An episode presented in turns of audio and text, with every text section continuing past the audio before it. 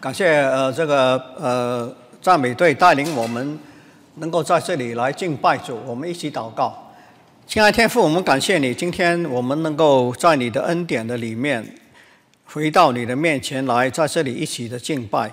求主给我们珍惜你在这个地上呼召我们成为你的身体，呼召我们成为一体，成为你自己的见证。尽管我们自己的亏欠，我们的软弱，叫这个世界不能认识你，但是我们盼望说你能够叫我们的生命不断的被更新，有一天我们能够更呃，在这个真理的道路上来奔跑的时候，能够更清楚的明显的来见证你。求主来怜悯我们，我们把今天我们在这个世界上面外面有很多的问题，无论是天气的改变，无论是政治的动荡，主啊，我们呃在你的呃面前，我们呃需要一方面关注这些的事情，我们也应该呃求主来帮助我们思考怎么样来回应。我们也想到我们自己有很多里面的问题，无论是教会里面的，还是我们家庭里的，还是我们内心的。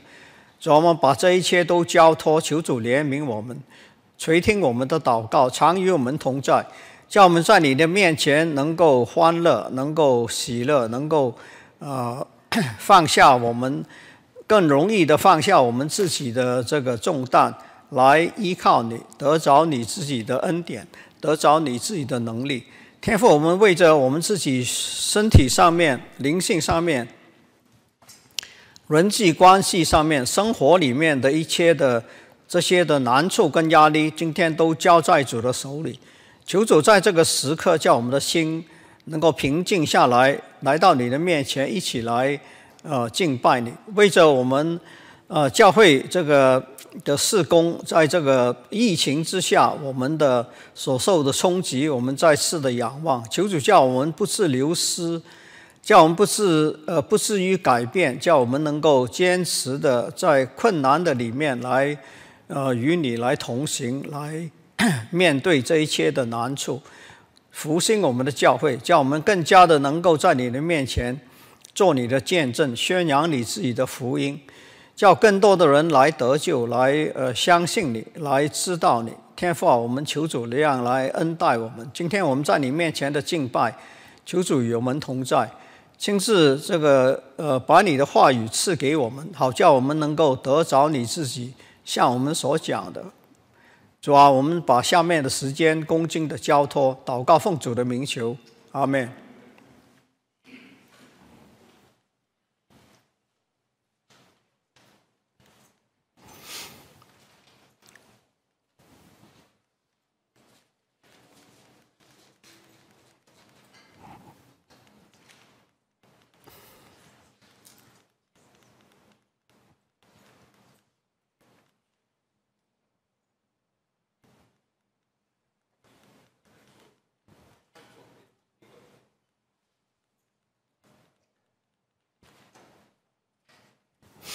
好，呃，今天我跟大家呃讨论那个问题呢，叫神的两种恩典与启示啊。那么我想呢，这个在呃，如果你呃比较留心这个呃过去一年的这种的呃社会上面的情况的话呢，你会发现呢，这个呃基督徒啊对这个疫情呢有很多的这个不一样的一个看法。那我这些的照片呢，是从这个呃网上这个摘录下来的。第一个呢说 I fear God, not COVID， 就是我惧怕的是神，我并不惧怕这个呃新冠病毒。下面那个讲说呢，以赛亚书五十三章五节，我们因他的鞭伤啊得医治。也就是说呢，我们呃因耶稣的鞭伤得医治，不是因为呢我们因着打这个疫苗，呃，来得医治。中间呢讲说 ，I trust God, not vaccine。同样的想法，就是说呢，我相信神，我不相信呢这个呃疫苗。My body is my temple, the Holy Spirit within me says no。他说呢，我的身体是圣灵的殿，圣灵呢告诉我说呢，我不需要打这个疫苗。然后呢，下面又讲说呢 ，trust in God, not vaccine。那这种的这种的想法呢，在这个有些的不少的基督徒啊，可以说呢，不少的基督徒呢，我想呢，这个数据很难得到了。不过我想最少呢，有这个三分之一的这个福音派的基督徒呢，是这种想法的。 那我们究竟应该是怎么来呃看呢？有些时候啊，最近呢有一个呃人在我们粤语团契的时候讲到，也是有同样的话。他引用的是这个保罗的这个呃经文啊。那这个话引用出来的时候，用到这个想法说呢，我们是相信神，不需要相信这个人的智慧的。那你说呢？这个确实是保罗好像也是这样讲嘛，这个。 就如经上所记，我要摧毁智慧人的智慧，废弃聪明人的聪明啊！智慧人在哪里？文士在哪里？这世上的哲学家在哪里？神岂不是已已经使这世上的智慧变成愚拙了吗？那你这样一看的话呢，你就会对啊，这个应该刚才我们看这些人的，看这些人的这个标题。 岂不是保罗也是同样这样讲吗？我想呢，这个，我想呢，这个事情呢，就是就是又回到一个问题，说呢，我们是不是需要把事情想清楚的问题来了？好，那么我今天要跟你讲的是一段的，呃，是一两段的经文呢，从这个创世纪的里面呢，这个引出来的。 那时，撒拉看见埃及人下脚为亚伯拉罕所生的儿子嬉笑啊，就对亚伯拉罕说：“你把这使女和她的儿子赶出去，因为这使女的儿子不可与我的儿子以撒一同承受产业。”亚伯拉罕为这事非常忧愁。上帝对亚伯拉罕说：“你不必为这个孩子和他的使女忧愁。撒拉对你说的话，你都要听从，因为从以撒生的才要称为你的后裔。至于使女和他的儿子，我也必使他成为一国。”亚伯拉罕清早起来，拿了饼跟一袋。 一皮带水给了夏甲，把他和孩子一起送走。夏甲就走了，在别是巴的旷野流浪。皮带的水用完了，夏甲就把孩子放在一棵小树下，自己走开，说：“我不忍心看见儿子死。”他就放声大哭。上帝听见孩子的声音，上帝的使者就从天上呼叫夏甲，说：“夏甲！” 你为何这样呢？不要害怕，上帝已经听见孩子的声音了。起来，把孩子扶起来，用你的手握住他，因为我必使他成为大国。上帝开了夏甲的眼睛，他就看见一口水井，他就去把皮带装满了水给孩子喝。上帝与这孩子同在，他就渐渐长大，成为一个弓箭手。 他住在巴兰的旷野，他母亲从埃及地为他娶了一个妻子。这段经文，我想呢，大家熟悉。尽管呢，这个我想很少人用它来做一个讲道的这个经文了。那么，这个以实玛利呢，是这个呃夏甲生呃，在这个呃亚伯拉罕在夏甲呃与夏甲生的一个小孩。 那么以撒断奶庆祝的这个呃这个筵席上面呢，以实玛利就嘲笑这个以撒，嘲笑呢一般是呃这个 mock 啦，就是一个不好的一个一个动词啊。那么当时呢，这个以撒断奶大概是三岁吧，因为呢这个照我知道呢。 当年的人断奶呢，都是呃小孩断奶都是呃三岁到五岁的时候才断奶的。那以实玛利呢，这个呃应该呢，当时呢就是呃十八岁了，应该是这样。所以呢，这个其实呢不能算是一个孩子，一个就我们今天的话呢，就是一个呃青少年了哈，已经是进大学的年龄啊。那以实玛利嘲笑这个以撒之后呢，撒拉呢就要求这个亚伯拉罕赶走这个夏甲跟这个以实玛利。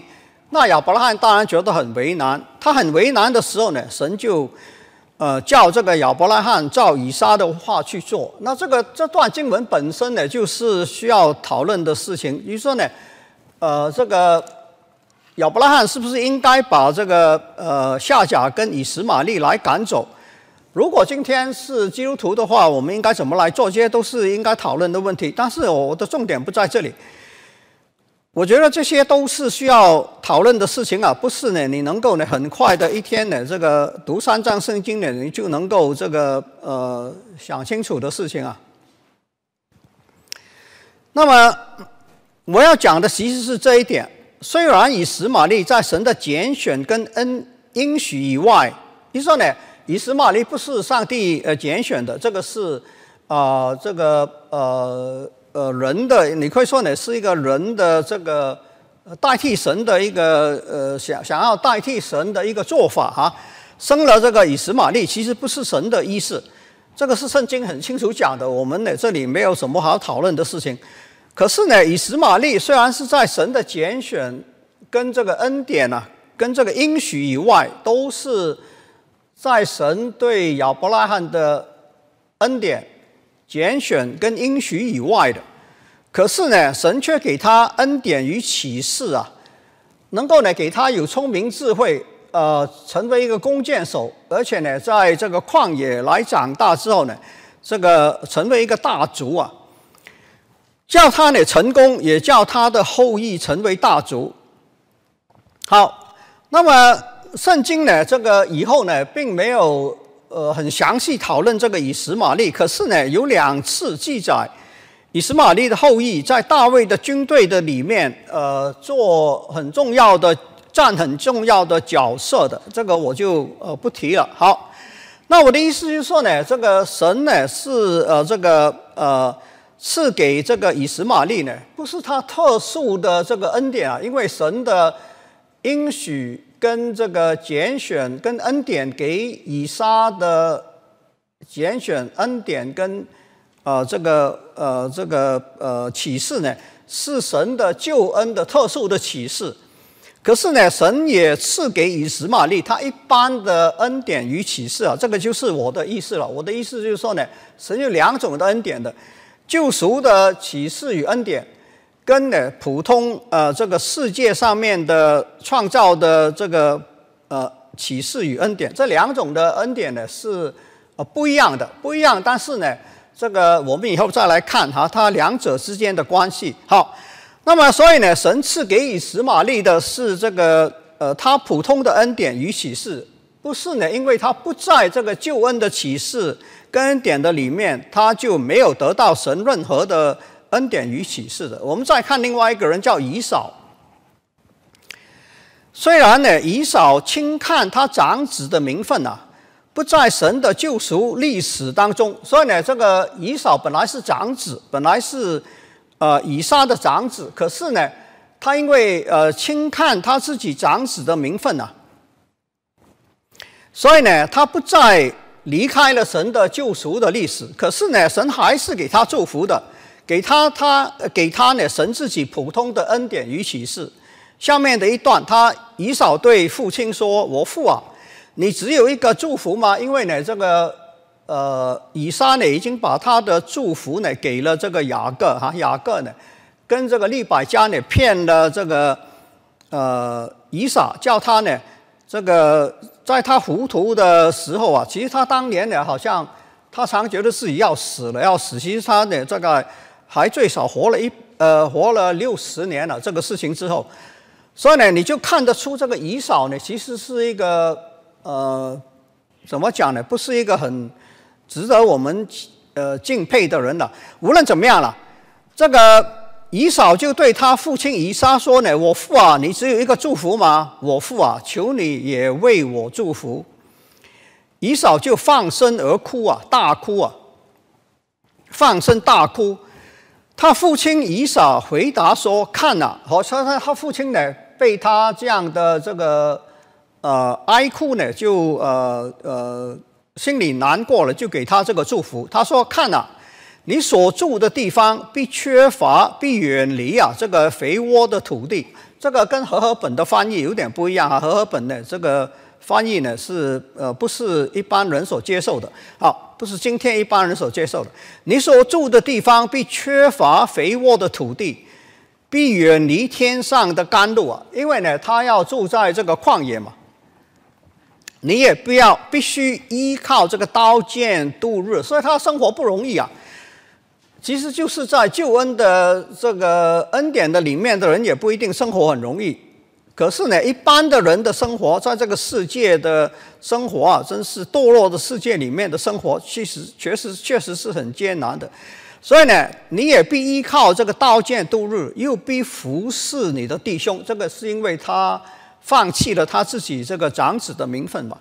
但是呢，到你强盛的时候啊，必从你井上井上下睁开他的窝。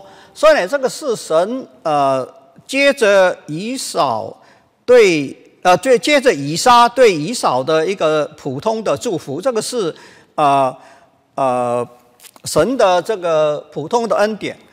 所以呢，神对以实玛利跟以扫的恩典与启示啊，在创世纪的里面，在圣经第一本书的里面呢，就已经说得很清楚的。是因为神对世界跟其中所有的人呢、动物呢、你家里的狗跟猫呢，都有神的普通的恩典与启示的。你家里的兔子、你家里的羊，都有神所给的普通的恩典与启示啊。那创造天地海，这个是保罗的话哈。那创造天地海和其中万物的永生神，未尝不为自己留下证据来，就如常行善事，就说神呢对这些人啊常施这个慈善的事情啊，从天降雨，举例，从天降雨，赏赐丰年，使你们饮食饱足，满心喜乐。这个是保罗啊。呃解释说呢，神有这个普通的恩典呢，给一切的这个不认得他的人，呃，不敬拜他的人，藐视他的人，背叛他的人，都可以呢得到神这个普通的恩典，就好像神给这个以实玛利跟这个以扫的恩典一样。然后呢，这个马太福音耶稣的话，因为他就神了，因为他叫太阳照好人也照坏人，降雨给义人也给不义的人。同样的意思，同样的话语，就是呢，神给这个在他恩典救恩以外、救赎恩典以外的人呢，有他自己普通的恩典跟启示的，不是没有的。好，那么用到回到我们今天这个呃这个呃问题来了，新冠疫情导致很多教会单方面强调神特殊的呃救赎跟呃，恩典跟启示啊。那么，比如呢，很多基督徒呢反对疫苗，认为疫苗是人的智慧发明出来的，基督徒应该依靠神，不应该依靠科学。这个，我想呢，我不需要呃太详细来讨论了。我只是盼望我们可以换一个角度来看啊。你说呢？你要一定要同意我的讲法，我没有这个要求，我也没有这个，老实说，我也没有这个能力来改变你的想法。我只是盼望你能够想一想说呢，可能有别的角度的可以看这个事情的，可能有另外一个可能有另外一个角度来看这个事情的。为什么呢？因为所有的真理都是神的真理啊，所有的真理都是神的真理。这个话你换那个角度来想一想嘛。你说呢？我从来没有听过这样的想法。所有的真理都是神的真理。那我盼望呢，你换那个角度，可能换那个角度来看这个事情。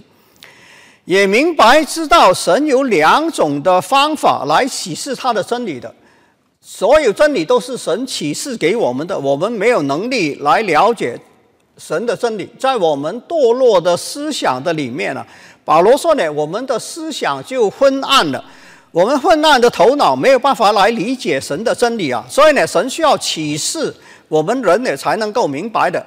他有两种的启示，这两种的启示呢并不互相矛盾的。我希望你换那个角度来看这个事情，就不需要呢像我刚才给你看的这些这个呃呃照片呢，讲到说呢，是我相信神，不相信科学；我惧怕神，我不惧怕疫苗，呃呃呃，这个病毒等等这种的想法，不需要对立的。神呢，这个两种的启示不是互不一定需要呢互相矛盾的。我希望你换一个角度来想这种的事情。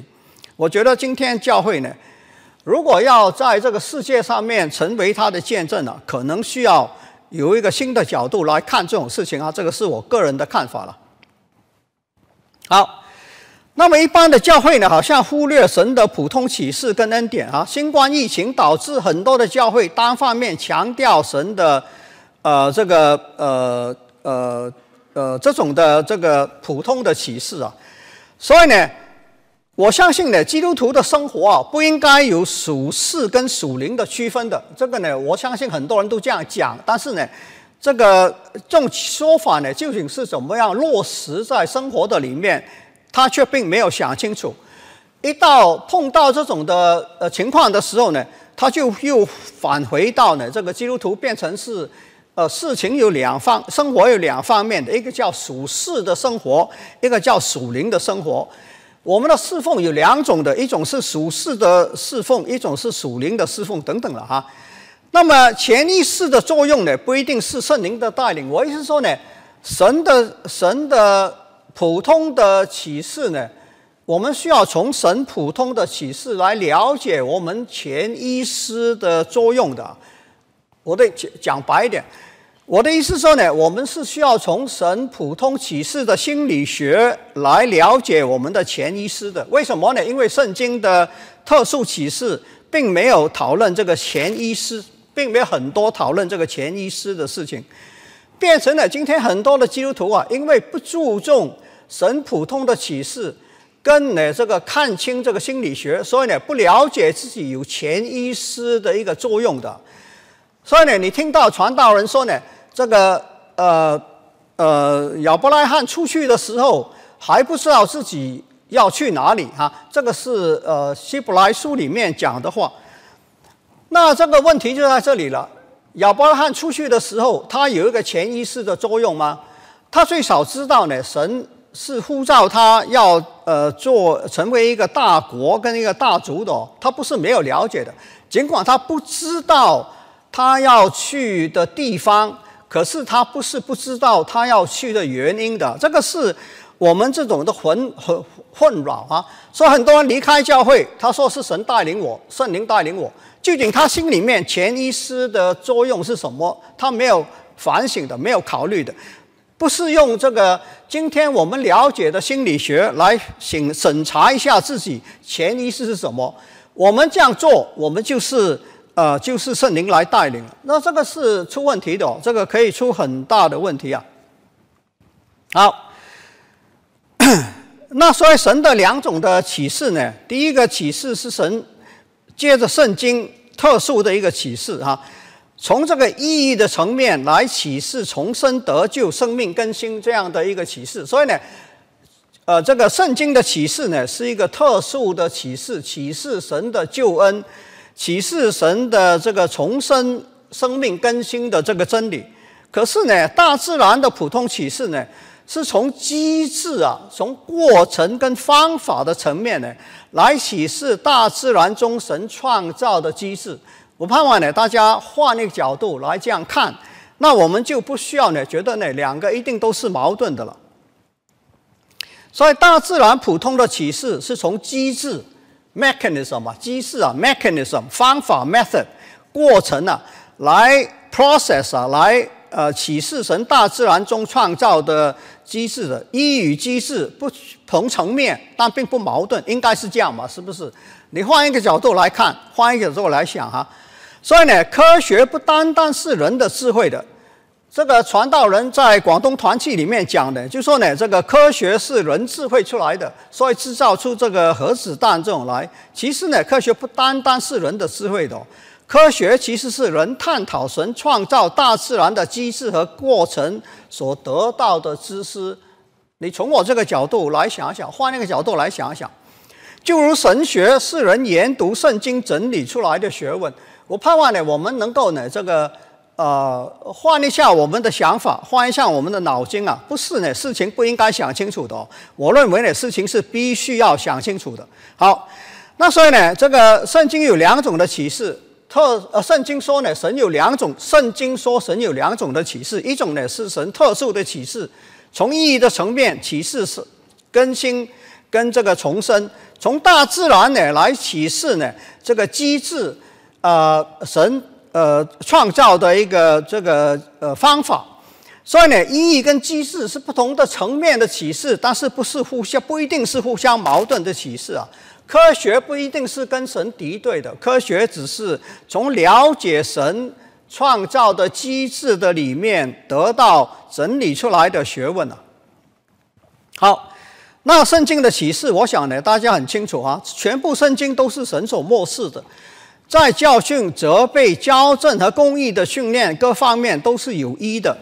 为要使属神的人装备好，可以完成各样的善功，所以是从救赎的，主要是从救赎的角度呢，来讨论这个，来讨论这个神的工作，来讨论神的救赎，叫我们生命得到这个更新跟意义之后呢，怎么样来服侍神啊？这个是呃呃圣经的启示，它不是从机制这个层面来讲。我昨天在读这个呃马可福音的时候呢，读到呢这个。 呃，耶稣的一个比喻啊，他说呢，神的国就好像一个人撒了种子后呢，去睡觉，睡觉的时候呢，这些种子就长出来了。这个人不知道种子如何会长出各样的植物来，神的国也就是这样。所以呢，耶稣这个比喻呢，是从意义的层面来讲的。你说呢？这个今天我们对种子的生长，这个基因的种子。 不同的种子长出不同的植物来，已经开始有一些了解。尽管我们的了解非常的初步啊，所以呢，耶稣不是从机制的讨层面来讨论说呢，这个人不知道这个种子怎么生出来。神的国也是这样，他不，如果你是这样来想的话呢，你会觉得科学跟神的有很多的矛盾的哦。耶稣的启示讲的这个比喻，就告诉你说，他不是从机制的层面来讲的。 他是说呢，神的救赎的这个呃计划，神国度的生长，不是人的智慧，呃，不是从神的这个大自然的启示的里面能够呃讲清楚的，所以需要有圣经特别的启示，是这个道理。好，大自然的启示，我用一段的经文，《罗马书》第一章十九到二十节，神的事情人所能知道的，原显明在人心里。这个不是讲救恩哦，这个是讲呢神的永能和神性啊。 因为神已经给他们显明，那你说神已经给他们显明，怎么又有圣又有圣经的启示呢？圣经的启示是救赎的启示，那个是不能用智慧来理解，是保罗的意思啊。大自然的启示呢，是我们能够去理解的。自从造天地以来，神的永能和神性是明明可知的，所以是眼不能见，我们眼睛不能看得到神的永能和神性啊。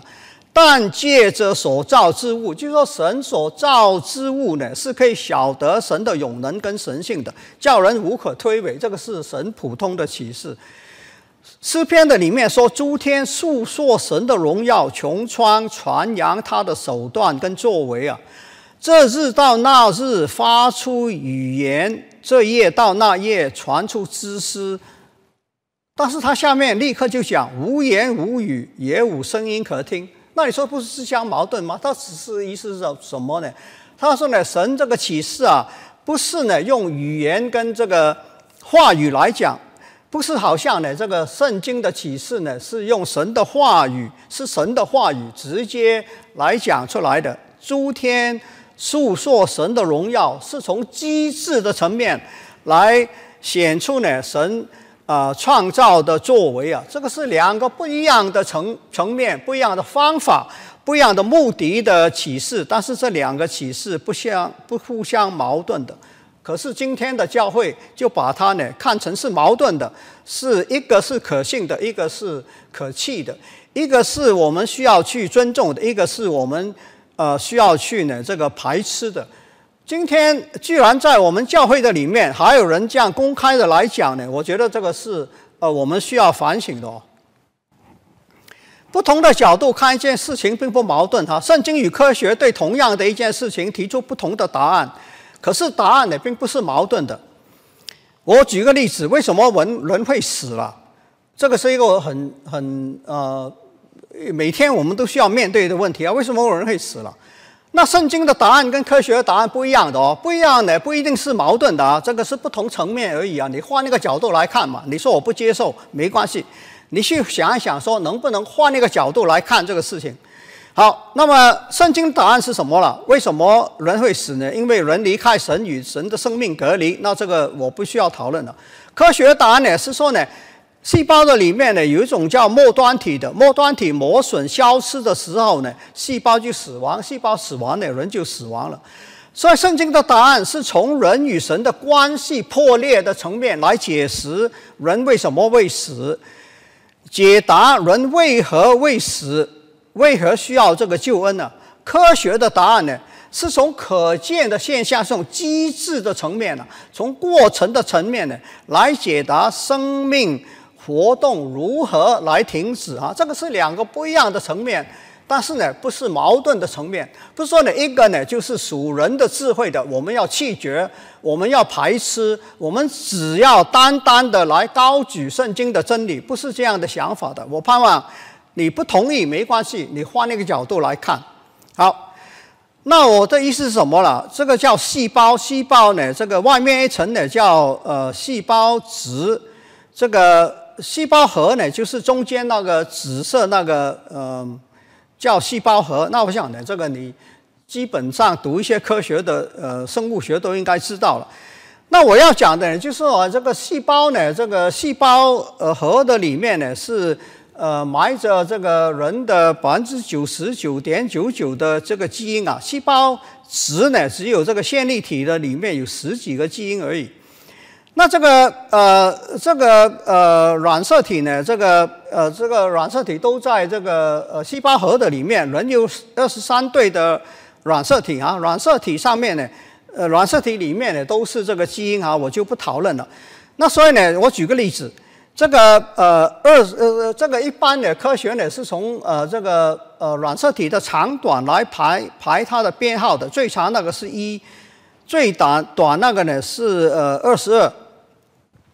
那二十三呢是这个呃性别的这个呃说 X Y 那个我就不讨论了啊。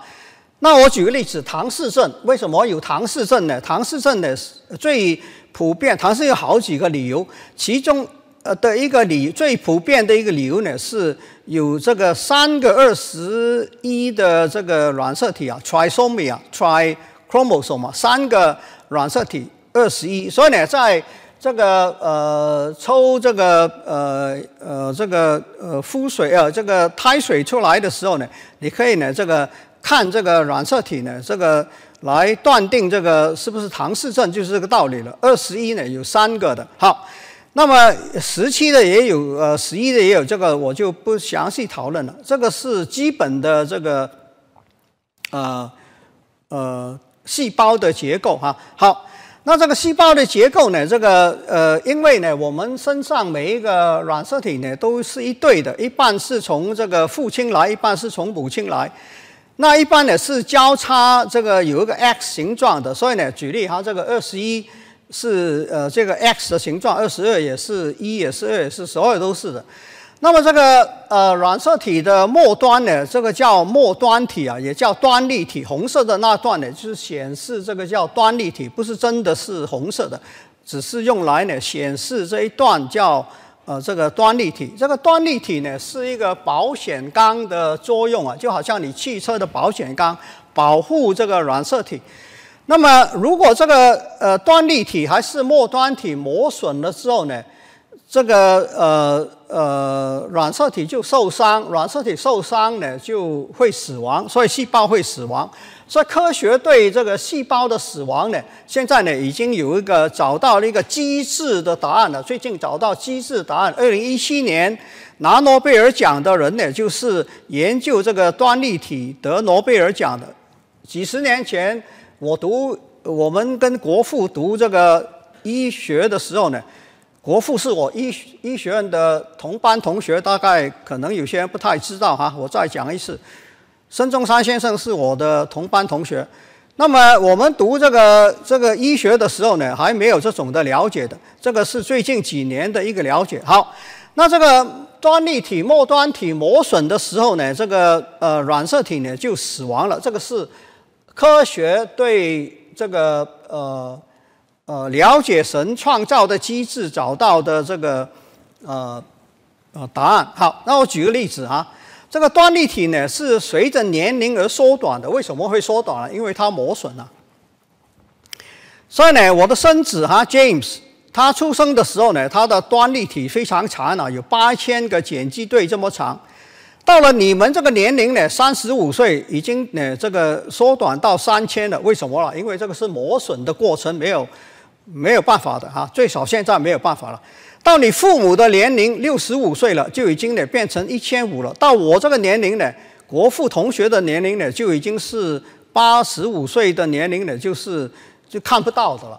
所以呢，这个这个是为什么人会死亡科学的理由。好，那你他说这个意外怎么样了？意外当然是直接造成这个染色体死亡嘛。这个染色体如果不是受其他的伤害呢，它自己也会死亡。理由就是因为这个保险杆一直缩短的时候呢，它就死亡了。那现在呢，很多的人呢在做这个这个如何延长这个呃呃端粒体的这个呃做法嘛。我听说呢，这个 Google 的人啊，这种呢，这个自己呢在这个呃吃一种药呢，吃几种的药呢，来延长这个。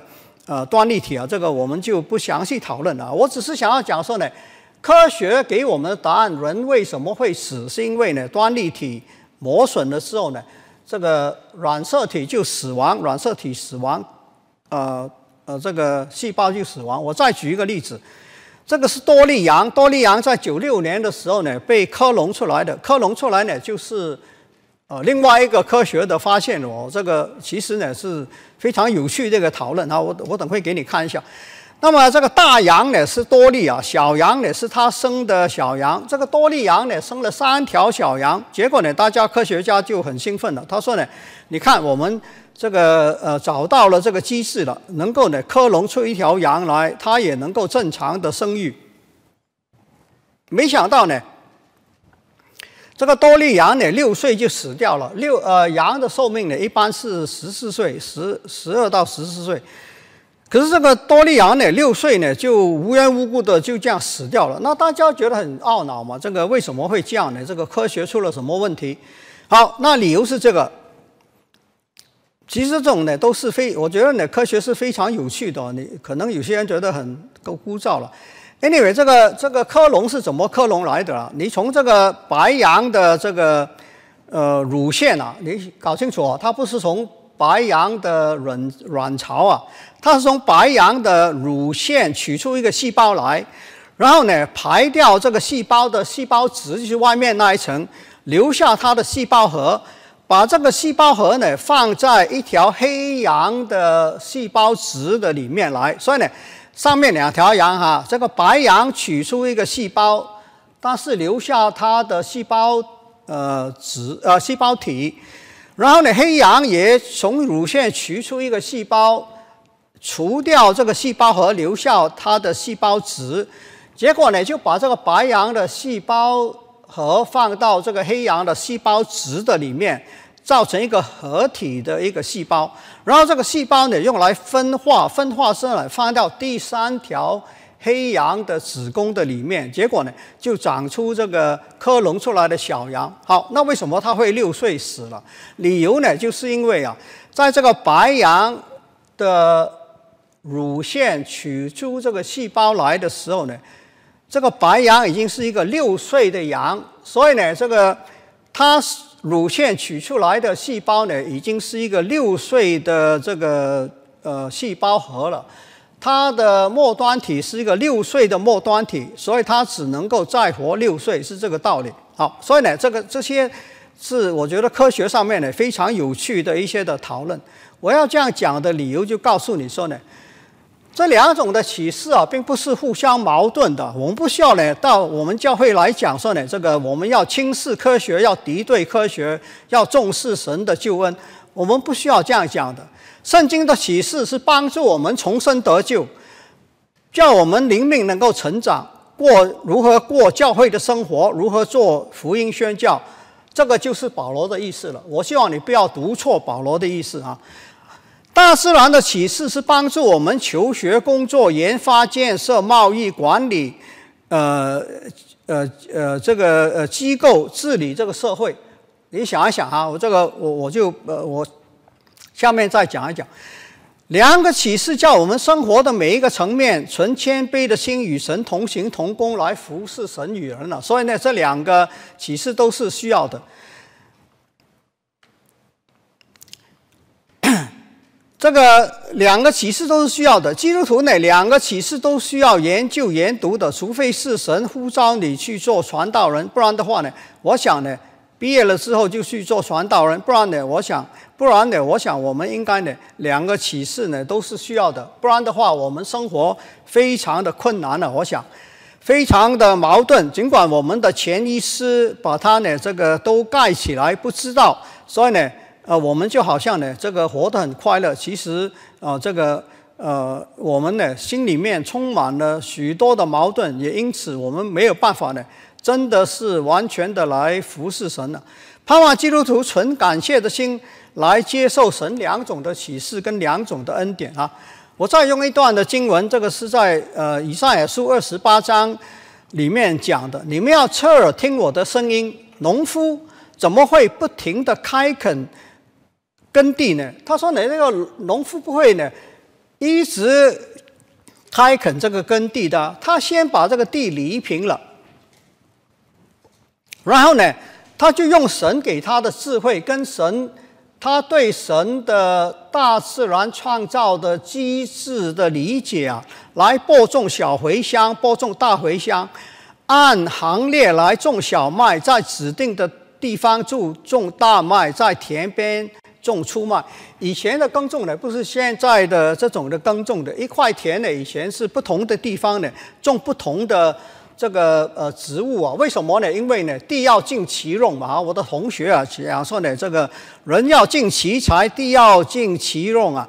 这个物要呃尽其流啊。这个这些呢，就是我我同学的话，这个呃原谅我在这里讲哈。所以呢，他说呢，这个地呢是要尽其用的，所以呢，你这个呃当年呢是可以这样用的。好。 为什么他会这样做了？因为他的神指教他，教导他正确的方法。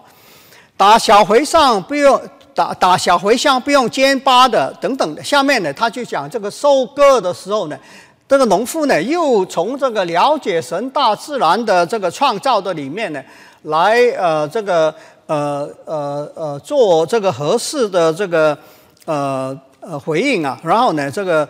呃，对耕种跟耕种跟这个修成呢，有一种的收成呢，有一种的这个合适的作为啊。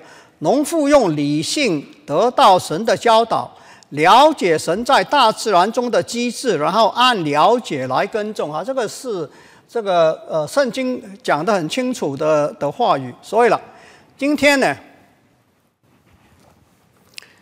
两种的启示在永恒中要相遇的哦。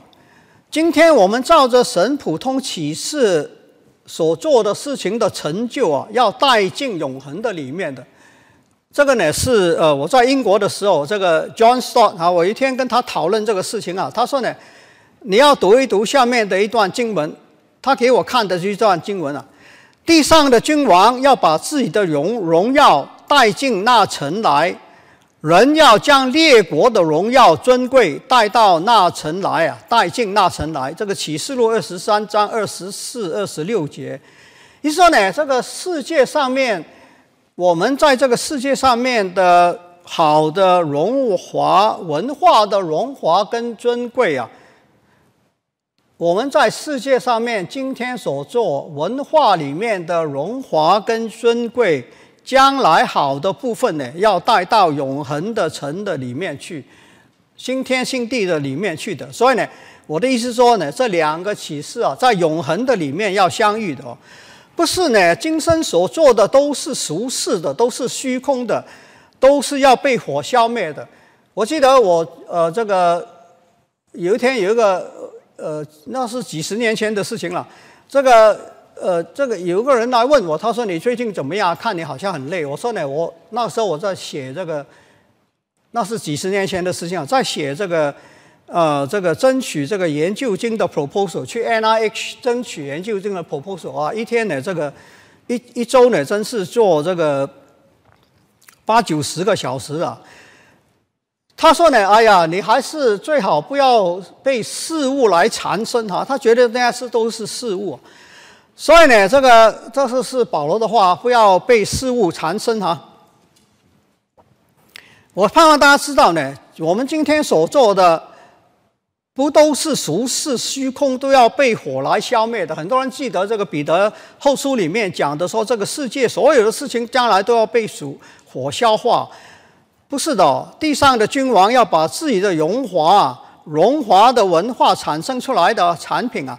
带到那城来，人要将列国的荣耀带到那城来。我希望大家呃回去再想一想这段的经文。你说呢？我不同意，那你从另外一个角度来看啊，为自己做的要被消灭，为神做的要带到永恒。两种启示在日常生活中也会相遇的。我们日常工作需要应用神普通启示的教导跟技巧。 了解应用这个技巧，需要神特殊启示教导的心态。意思说呢，农夫去耕种，他是照神在大自然启示的里面给他的知识，然后呢去呃呃地尽其用。然后呢，这个收成了之后怎么做法？那个是照神的这个大自然的启示的。可是。 圣经的要求是，农夫去耕种的时候啊，是要存那个敬畏神的心、谦卑的心，啊、呃，来服侍神跟服侍人来耕种的。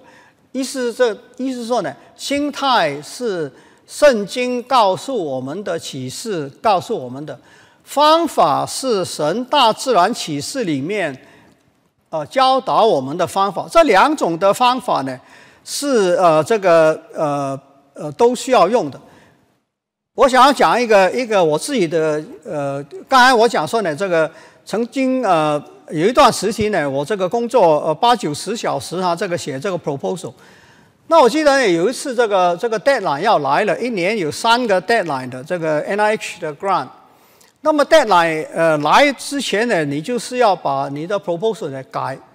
那这个当年的这个软件呢，不是很进步的了啊，这个是国父时代的事情嘛。这个软件呢，不是很这个，不是很这个灵巧的，所以呢，你改一个地方呢，哇，这个牵一发动全身啊，你要整个 proposal 几乎都要改，所以呢，这个是非常痛苦的一件事情，非常的煎熬的一件事情啊。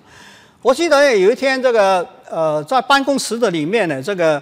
呃，写 proposal 要改的时候，因为 deadline 要来了，我的秘书呢，那个时候呢还有这个呃前请秘书的，那么这个秘书呢就打电话进来告诉我说呢，这个我有个病人在外面等我，呃呃呃，希望呢我能够尽快的看他。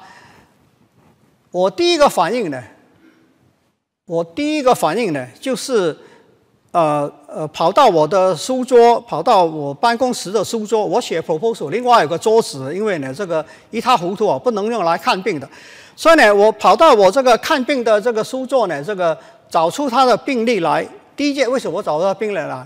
我第一件事情就看看这个病人的的保险是什么。这个是我我这个呃立刻的反应。前医师告诉我什么，当时没有想的，我就是去呃看这个。 这个病人的这个保险，圣灵呢就接着用我的良心来责备我。他说：“你怎么能够这样做呢？”理由是什么了？理由是在我第一时间反应去看这个病人的这个呃保险是什么呢？我潜意识的里面呢已经是告诉我说呢，如果这个病人是呃 third party 的，就是呢私人保险的。 那就是这个病人看的收入呢，这个几百块钱呢是给我的，是给我自己的，有一部分很少的一个部分呢是呃呃还给这个医院。可是呢，如果这个病人呢是呃政府保险的，那么这个钱呢，都是给这个医院的。为什么呢？因为这个反正这个公众保险的钱收很少嘛，那就捐给这个医院了。好，我当时的前医师的反应，也就是说，如果这个病人是我自己的病人，收入是归我的，那我需要呢这个好好的看他。 尽管呢，这个尽管我现在很忙的时候呢，我需要呢这个花多一点时间来跟他讨论，而且呢立马要看他。如果这个病人是公家保险的，那我可以呢这个等一下啊，先把我这一段的事情写完，请他在外面坐半个小时，然后呢我就请他进来呢，用呃十分钟、十五分钟的时间呢把他打发走。这个是我当时前医师的想法。 圣灵告诉我说：“你是我呼召来这个服侍这个人的，你怎么能够用两种的水平的这个服务来对待你的病人呢？”我我这个我这个被神这个呃提醒了之后啊，我自己想清楚了。无论我这个呃这个呃。 研究金拿到拿不到，无论我看的病人是我之前是归我的还是归医院的，我都是需要把我最好的来献给主来用。尽管我看病是用大自然神给我的技巧跟这个机制啊，我服侍的心是需要神特殊圣经启示的心态的。所以在我们日常生活的里面呢。 这两种是一致的，不是矛盾的。前医师不是圣灵，不一定是圣灵的引导。今天你听很多人的见证，其实呢都是他自己前医师的作用，不过他把说成是圣灵的引导而已。我觉得这个是教会里里面需要呢这个呃重新来了解。不过今天呢，我主要不是想要讲这一段啊。好，结论了。如何重生得救？只有从圣经特殊的启示里面能够找到答案的。普通的启示只是叫我们看到自己的有限啊。所以呢，保罗在林呃哥林多前书我刚才读的那一段啊，神要废弃聪明人的聪明，智慧人的智慧，废掉智慧人的智慧啊。不是说呢，你今天呢这个呃要这个呃呃放弃呢这个呃呃。呃 呃，这个疫苗要这个呃，这个呃，放弃这个农夫耕种的这个技巧，不是的，不是神要废掉那些，那个是神大自然创造里面的启示啊，救恩的启示不是从大自然启示里面得到的，只有从圣经的里面能够得到的。所以呢，如何耕种？ 具体耕种的方法不是从圣经里面找的，是吗？你今天读经去去耕种吗？当然不可能的啊。可是呢，我们今天呢，这个思思想不想这种事情啊，所以呢，我们会觉得呢，只有呢读经是这个重要的。你搞不清楚呢，你不知道呢，其实这个神在大自然启示同样的重要，所以具体耕种的方法不是从圣经里面找的。 你今天用 Zoom 来敬拜啊，这种方法不是从圣经里面讲的，不是读圣经读出这个 Zoom 的方法来的。你要搞清楚这个事情啊。如何开汽车，不是你去读圣经你就读出如何开汽车的方法。我希望你不是这样了啊，不然的话呢，这个最好你开汽车的时候，你告诉我们，叫我们呢不要上街啊，不然的话呢，这个会被你撞死啊。 如何弹琴是你读圣经读出来的吗？今天你在弹钢琴，是因为你读圣经读得好，你就会弹琴吗？怎么可能这样想法呢？如何做生意，具体操作的答案不是在圣经里面找的，这个是神在大自然的里面来告诉你的。如何防止这个 COVID 十九 啊？了解身体免疫的功能，制造苗疫的方法，不是从圣经里面找的。 不能从圣经里，也不能从圣经里面找的。基督徒必须按圣经的启示，以谦卑敬畏神的心态，来具体了解跟应用神普通的启示。我盼望我们呢，对这一个呃，对这两种的启示呢，有换一个角度的看法。